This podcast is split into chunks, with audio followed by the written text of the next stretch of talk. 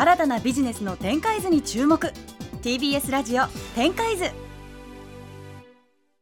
TBS ラジオ展開図。今夜はカリスマ経営者三浦貴大のビジネス実践相談でございます。半笑いじゃん。ありがとうございます。ちょっともうカリスマっていう言葉が引っかかりすぎちゃう。はい。はい。ねこれまあとりあえず今回はこれでいきましょうね。言わないでしょ、はもうなんもうこの番組のこのコーナー以外でカリスマっていう言葉を口にしたことがないですよね。ないですね。そうっすよね。ちょっと恥ずかしいですね。まあちょっと今後あの考えてはいおきますね、ちょっとあのチームでね。はい。はい、では時間の限りどんどんいきましょう。やっていきましょう。一つ目の質問です東京都ラジオネームこうすけさん45歳マスコミ関連。お近い、三浦さんこんばんは。最近は会社でもリアル出社がほとんどになりました、うん一方でこの3年でリモートでもいいじゃんと思った作業もたくさんあります、うん例えば企画会議や商談などさまざまな場面で三浦さんが思うリモートでいいものとリアルじゃなきゃダメなものいくつか教えてください、はいありがとうございます。でもね大体リモートでいいんですようん。リモートじゃなきゃリアルじゃなきゃダメなものってそんなに多くはないですよ。ただリアルの方がいいものはありますよね。うん。で打ち合わせって大きく3つあって、うん。えっと、1個が情報共有の打ち合わせ、うん。例えば関係者56人集まって、えー今回の番組は宇賀なつみさんをメイン MC にしてやってまいります、うん。でコンセプトは、まあ、夜の時間にビジネスの話をみたいなこれも意見交換の必要ないから分かりました、あそうなんですね。事実確認ですもんね。そうそうそう情報共有で次がえっとアイディアブレスト。うん。みんなででもさ宇賀さんに何言ってもらいますと、うん。いや宇賀さんは旅行の話だけどでもそれだと他の番組の話してるから逆に宇賀さんがなんかこうプライベートの話一切やめてビジネスを勉強するかどう。いやでもビジネスで宇賀さんって言ったらなんか意外に宇賀さんの方が社長より頭いいからみたいなこう意見交換。これはうん。ライブの方がいいんですよ。ああそうなぜならば、うん。その未だにどうしてもそのリモートのシステムってやっぱ遅延があって、うん。遅延があるとリズムが乱れるのよ。わかる。でなんかこうリ同時に喋ろうとしちゃったりとかね。でリズムが乱れると脳が遠慮しちゃうの。あ。あのーなんか話しにくいなと思ってるじゃん。脳が無意識に判断してるんですよ。ーでその無意識で判断してることをベースに意見を出してるんで、うん。オンラインだともう体が見えなかったりとか、うん。細かい反応がビビッドに取れなかったりするんで情報量が少ないんですよ、うん。だからねこれはねあのーもちろん慣れてきたらリアルじゃなくてもうリモートでもいいんだけどうん。基本はリアルの方がアイデア会議はいいと思いますねはい、で3つ目が意思決定の会議。うん。でこれはどういうことかっていうと、えー皆さん宇賀さんを今回メイン MC にしようと思っています。異論はないですか？っていうこのパターンですね、うん。これはねえっとお互いの信頼関係があるならば、えーリモートでもいいと思います、うん。なんか相手が嫌がってるなってことを正直に言えたりするから、うん。だけどまだ信頼関係がない。例えばクライアントに10億円の大きい案件の意思決定をしてもらうとか、うん。こういう時は対面の方がいいですね。うん。なぜならばこの人口ではいいと思ってるけど実際は本当嫌だなと思ってるなとかって本当は目を見れば分かったりするじゃないですか、うん。体の動きとか。うん。っていう時になんかこういやちょっとごめんなさい。嫌だと思ってるかもしれないんですけどちょっと補足したりとか、うん。そういう丁寧なケアはやっぱりこう対面してる方がいいので情報共有の会議はリモートでも OK、うん。アイディアブレストは、えーオンラインオフラインの方がいい。うん。で意思決定の会議は、えー信頼関係があるならばリモートでもいいがまだ信頼関係がないクライアントとの商談などに関しては極力オフラインの方がいい。そんな感じですね。なるほど。ぜひぜひ参考にしてみてください。もともと考えてたかのような綺麗な ではどんどん参りますよ、はい。質問二つ目です、うん。東京都ラジオネーム響さん21歳大学生。うん。宇賀さん三浦さんこんばんは。うん。将来はウェブデザイナーになりたいです、三浦さんが例えば企業や商品のホームページをデザインするときにうん。一番大事にしていることって何ですか、うん。その企業や商品によってもちろん違うと思うんですがざっくりとでも教えてください、はいありがとうございます。これすっげえシンプルで、えっとざっくり言うと、え3つあります1個が、えっと、情報が分かりやすい配列になってるか。どうしてもデザインをやってるとかっこよくしたいとか、はい。派手にしたいとかっていうことがあるんだけどどこまで行っても人間が読みたいものってやっぱり情報なんですよねホームページに行って。うん。例えば、えーこの企業は何やってんのかなとかあるいは採用だったらこの会社の業務内容いく何で給与いくらなのかなとか、うん。やっぱ取りたい情報があるはずなんですよ。はい。そのユーザーにとって情報が読みやすい順番に並んでいるか、うん。これが一番大事なこと。で2つ目にその企業の人格が表現できてるか企業の人格ってあるんですよ。その人格がホームページに何か現れてるかって超大事でそれが細かいデザインとかなんかこう文字の色だったりとかこうそういうの出てくる、うんうん。企業の人格を定義してそれがウェブサイトにちゃんと落ちてるか。うん。で最後3つ目があのデジタルの体験の気持ちよさってあるんですよ、うん。あの動かすスマホだったら指、うん。えーパソコンだったらまあそのスクロールマウスを使ったりとかタッチパッドで動かしますよね。あの時になんか気持ちいいウェブとなんかごたつくウェブってあるの分かります、うんうんうんそのスクロールとかそのクリックした時の気持ちよさ。このき体験として気持ちいいかってことがめちゃくちゃ大事ですね、うん。なんで、えー情報がユーザーの読みたいような順番に配列されてるか、えーその企業の人格を表現したデザインになってるか、うん。そもそも体験として気持ちいい、えー操作性になってるか。この3つですね、へえ今 もうあこいつ仕事してる時あるんだとか すごいす私るじゃん。今はい。あすごいちゃんと仕事してるんだ。よくわかりましたね、うん今の「へえ」だけで。今の。真面目に話してる三浦に対する「へえ」じゃんやってんの。やってるんですね。いやでもふと思うんですよ。そのデザイナークリエイター、すごくかっこいいご職業だなと思うんですけど、うんうんいわゆるアーティスト、うん。芸術家ではないじゃないですか、うん。自分の好きなものかっこいいもの作ってドーンどうだうんっていうものじゃないじゃないですか、あくまでクライアントのために作る。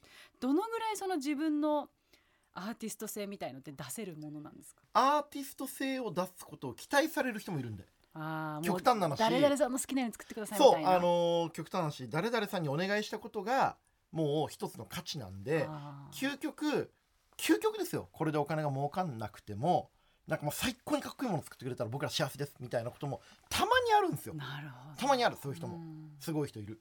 でも三浦並びに GO のクリエイティブにおいて個人のアーティスト性作家性は、えーぶっちゃけゼロパーです、ゼロなんだ、うん、いらない。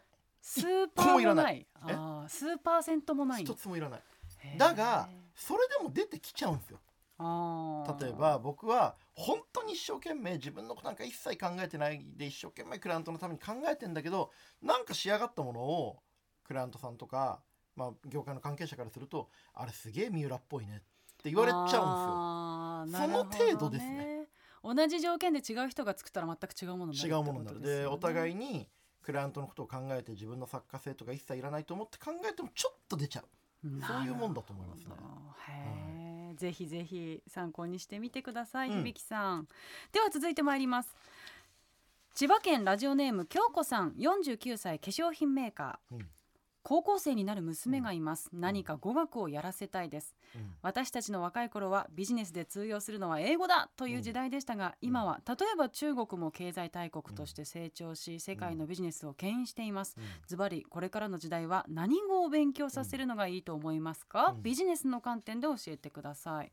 はい。えっとねこれはですね今高校生でいらっしゃるじゃないですか、多分5年後とかにはもう翻訳機能超進んでるんで。いやもう本当今でも十分ですよ、うん。までもねまあ学んだ方がよくてネイティブレベルで喋れるものがあった方がいいと思うんで,、でそれはもう別に英語でも中国語でもどっちもいいですよ。うん。あの一個外国語を極めてそれを日本語との差分を見比べられれば言語の構造ってわかるので、うん。あの何でもいいと思います。本人がやりたいやつ。うん。ただ一個だけあって日本語力をちゃんと高めた方がいいと思います。例えば、えー何かを説明するときにだらだら長く話さないで短い文章の積み重ねでちゃんと説明できるかとか、うん。具体的なことと抽象的な思考を行ったり来たりできたりするかとか、うん。日本語の文章で思考整理できると結果的に英語や中国語に移した時にも説明がめちゃくちゃうまいんですうよ。ん。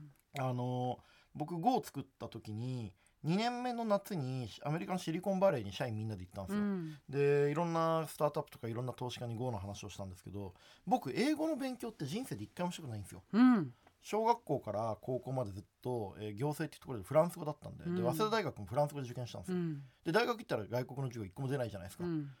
いやいや出ますよ 今勢いでうんって言っちゃったけど人生で一回も英語の勉強したことない人が僕なんですよ。はあまあ珍しいパターンですね珍しい。普通に授業するから普通は。うん。なんだが僕やっぱ喋るのうまいし頭の中で GO のことって誰よりも僕分かってるんで、うん。結果ね僕が一番説明うまかったんですよ。へえ。そう。なんでえっと頭の中で情報を整理することの思考の体系こそが重要なので、うん外国語は何でもいいんで絶対勉強した方がいいと思うんですけれどもその手前にある日本語力を高めることがめちゃくちゃ重要それが結果的にあの外国語をあのうまく学ぶこと人に対して的確に情報を伝える力になると思うので日本語の勉強をちゃんとした方がいいと思います。うーん、はいい、いアドバイスですね。ぜひ参考にしてみてください。はいでは続いて東京都ラジオネーム野球大好きさん、38歳自営業。うん我が家の小学3年生の息子がうん。将来は YouTuber になりたいと言っています。もし三浦さんの息子なら何とアドバイスしますか、うん。そもそも YouTuber とか TikToker って職業だと思いますか？ああこれはいい質問ですね。うん。ありがとうございます。あのー基本何かやりたいと小学3年生の息子さんが何かなりたいことがある時点で素晴らしいじゃないでか。そうですすね。わかんないとか、なんかこうね僕なんかね小学生の時ね将来何になりたいって言ったら紫色って言ったらしいんだよおっうんと YouTuber になりたいって言ってる時点でまあすごいと思うんですよはい。でただえっと今小学3年生ってことは9歳10歳ですよね、うん。その方が大人になった時に20歳25歳くらいになった時に YouTuber という職業があるかはちょっとわかんない。そうですうん。ね。YouTube っていうものはもう誰しもが持ってるもので YouTube だけでこう生活をすることはなかなか簡単ではない状況になってると思うんですよ。うん。まあ、もう今でもすごく難しいし。うん。なんで YouTube と TikTok をまさにこの人の通りで職業だと思わないで、うん。何らかの道具だと思ってうん。練習しながら、YouTube や TikTok ができる何かになるっていう前提がいいかもしれないですね。うん。はい、多分今日本で一番有名なシェフで鳥羽さんっていらっしゃるんですけれども あの鳥羽はいタイムリーなんですけど鳥羽シェフはやっぱり YouTube と Twitter をめちゃくちゃ使いこなすシェフだったからこそお店も繁盛したしすごい人気になったしいろんなね素敵な友達やができたわけですよね。うん。なんで、えっと、YouTube や TikTok は、えっと、道具だと思ってそれがめっちゃ伸びたらそれやったらいいと思うんですよ。あと朝倉未来さんもそうですよね。格闘家が YouTube やってるっていう。なんで YouTube も TikTok も道具だと思って、ねえー好きなことはどんどんやった方がいい。なんで YouTube もやる料理もやる格闘技もやる勉強もやるどんどん好きなことやらせてあげた中で何かと何かを組み合わせる中に YouTube や TikTok があると思ったらいいんじゃないですかね。なるほど。では続いての質問です。うん埼玉県ラジオネームようちゃんさん、23歳男子大学生。うん三浦さんはクリエイティビティって人に教えられるものだと思いますか、うん。うん。例えばクリエイターを目指す若い子に教えるときに気をつけていることは何ですか？はい、ありがとうございます。あのね、クリエイティビティをね、教えられるというか、自分の中に見つける手伝いをすることはできると思いますね。あの要は何かを表現したいっていう欲望とその表現する欲欲望を表現するためのインプットの質なんで、まあ、ミニマムめっちゃ本読むめっちゃ映画見るめっちゃ、えーインターネットに触れるめっちゃアートを見るとかそういったことは絶対的に必要。うんとにかくインプットの量はもうシンプルに必要なんで、あのー若い目指す若いやつがいたらいやもうとにかくインプット増やせと。うんでそのインプットを増やす時の僕のおすすめの順番とかはある程度教えられると思います。うんただその手前にある表現したいとか何かを変えたいとかっていう欲望は教えられないんですよ。うん。欲望かける情報量かける技術だと思ってて、うん。情報量と表現技術は教えられる、うん。だがその手前にあるなんか広告作って企業を成長させたいとか、えーすごいアートを作って世界に認められたいとかそういうこう表現したいっていう欲望はやっぱ教えられないですね、うんそれはやっぱり人の個人の内発的なものなので、なるほど、でももしあのクリエイティブを学びたいってことであればあの GO がやってるザ・クリエイティブアカデミーぜひ検索してトライしてみてください、もしあなたに欲望があるのならば。はいぜひ。では続いて東京都ラジオネームポケポケさん30歳一部上場企業、うん。お恥ずかしい相談です。うん。営業部からマーケティング部に転属となって2年なのですが、うん。いまだにマーケティングの意味がいまいちわかりません。もちろん市場調査とか、うん。カスタマー意識調査とか、うん。言葉ではわかるんですが、うん。何を大事に何を見ればいいのかを改めて教えてください。おーなるほど、うん。まあ、でもこれマーケティングってそのまあ市場を、えー創造しマネジメントすることっていう、うん。まあ、定義があるんですよね。なんで、えっとまあ、普通にコトラーの本とかまず読んで難しいんですけどね。うん。コトラーの本読んだ後に僕の超クリエイティブとか読んでもらうと、うん。なんとなくわかるんですけど、うん。えっと、何を大事何を見ればいいか、えっと、一番シンプルなことを言うと自分の商品をめっちゃ見るべきですね。あの営業とマーケティングって要は自分が喋るか、えっと、誰かが喋る構造をするかなんで実は構造は似てるんですよ、うん。で、えっと、絶対やんなきゃいけないことはもう本当2つで多分営業と一緒です。プロダクト自分の商品を理解すること、うん。その商品がなぜ顧客に喜ばれるのか。その商品がなぜ顧客に必要なのかを徹底的に知ること。もう一個が顧客を理解すること。うん。でそれはもう単純に市場調査とかカスタマー意識調査なんか一切しなくてよくてヘビーユーザー1人にめちゃめちゃ話を聞くのがいいです。なんでこの商品買ったんですか？なんでこの商品を買って生活変わったことありますか？なんでこの商品をこんなに毎月買ってくるんですか？でもたまに買わない時あるけど何ですか？みたいなことを徹底的に掘る。なんで商品のことを知ること？そしてユーザーのことを知ること？でその商品とユーザーをがつながる仕組みをどう作るかがマーケティングなんで、まあ、その2つをしっかりやってもらったらいいと思いますけどねうーん。えすげえ真面目に答えてる大丈夫かないやいやいや真面目にお願いします、はい。はい。や勉強になります。そうなんだ、うん。まあ、と思って本当ね営業とマーケティングって基本は一緒ですよ。さあそして続いて東京都ラジオネーム小林さん30歳、都市開発大手、うん半分口です。うん。うちの会社は聞けば誰でもわかる大企業です、うん。でも大きなプロジェクトを手掛けているのに各部署が縦割り、うん。連携不足、うん。挙句はテリトリーの守り合い、うん。手柄の取り合いで最悪です、うん。部署ごとの連携の流れを少しでもスムーズにするにはどうすればいいですか？どこの会社にもあるとは思いますが三浦さんならどうしますか？ありがとうございますまあ難しいですよね。大きい会社の組織に関しては、ねえもうガチガチですからね、うん。これねすごいシンプルで、えっと、解決方法2個あって1個、えっと転職する。辞める。で自分の好きなように生きていくっていうのが1個あると、うん。でそれじゃなくてもう1個あるとしたらあの小林さんが一番のやんちゃなやつになるしかないですね。うん。あのもう組織のことを全部無視して好きなことやってでそれを周りがそいつのことを後片付けをするために仕方なく一つになるみたいな。うん。そういう状況を作る。あのこれあの画家のね匿名の画家のバンクシーさんの言葉なんですけれども、どんな状況でも許可を得ることよりも許してもらうことの方が常に簡単だっていうんですよ。なるほどね。要は事前に宇賀さん今日番組中に突然僕の好きな人に対する感謝の言葉を伝えていいですかって言ったら、うんちょっと確認しますってなるじゃないですか。うん。でも言っちゃったらうん。面白くてなんかこう許されちゃうことってやっぱあるんですよ。うん。まあその後ちょっと謝るかもしれないけど、うん。なんであのね組織とかって結局うまくいくか分かんないことに関してはもう動けないんですよ。うん。でもうまくいっちゃったことに関してはもう真似するしかないんで、うん。なんでご自身が突破するっていうことしか考えない方がいいと思います。組織に期待するっていうともう無限に時間かかっちゃうんで定年退職になっちゃうんで、ん。自分が辞めるか自分が突き抜けるってことを考えるしか僕ねこれないと思います本当そうですね、まあ、はい。多分こういうことがもう気になってストレスになってしまっている時点で、うんうんもうそれしかないですよね。いやそうなんですよ。企業ってやっぱテリトリーの守り合いをしないと成立しないものでもあるのでうん。自分がぶっ壊すしかないんですよね。はい。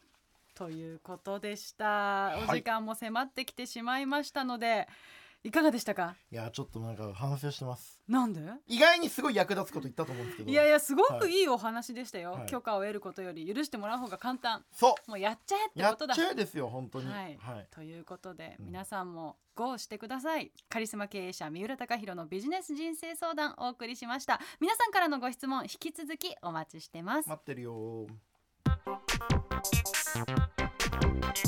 TBS ラジオ展開図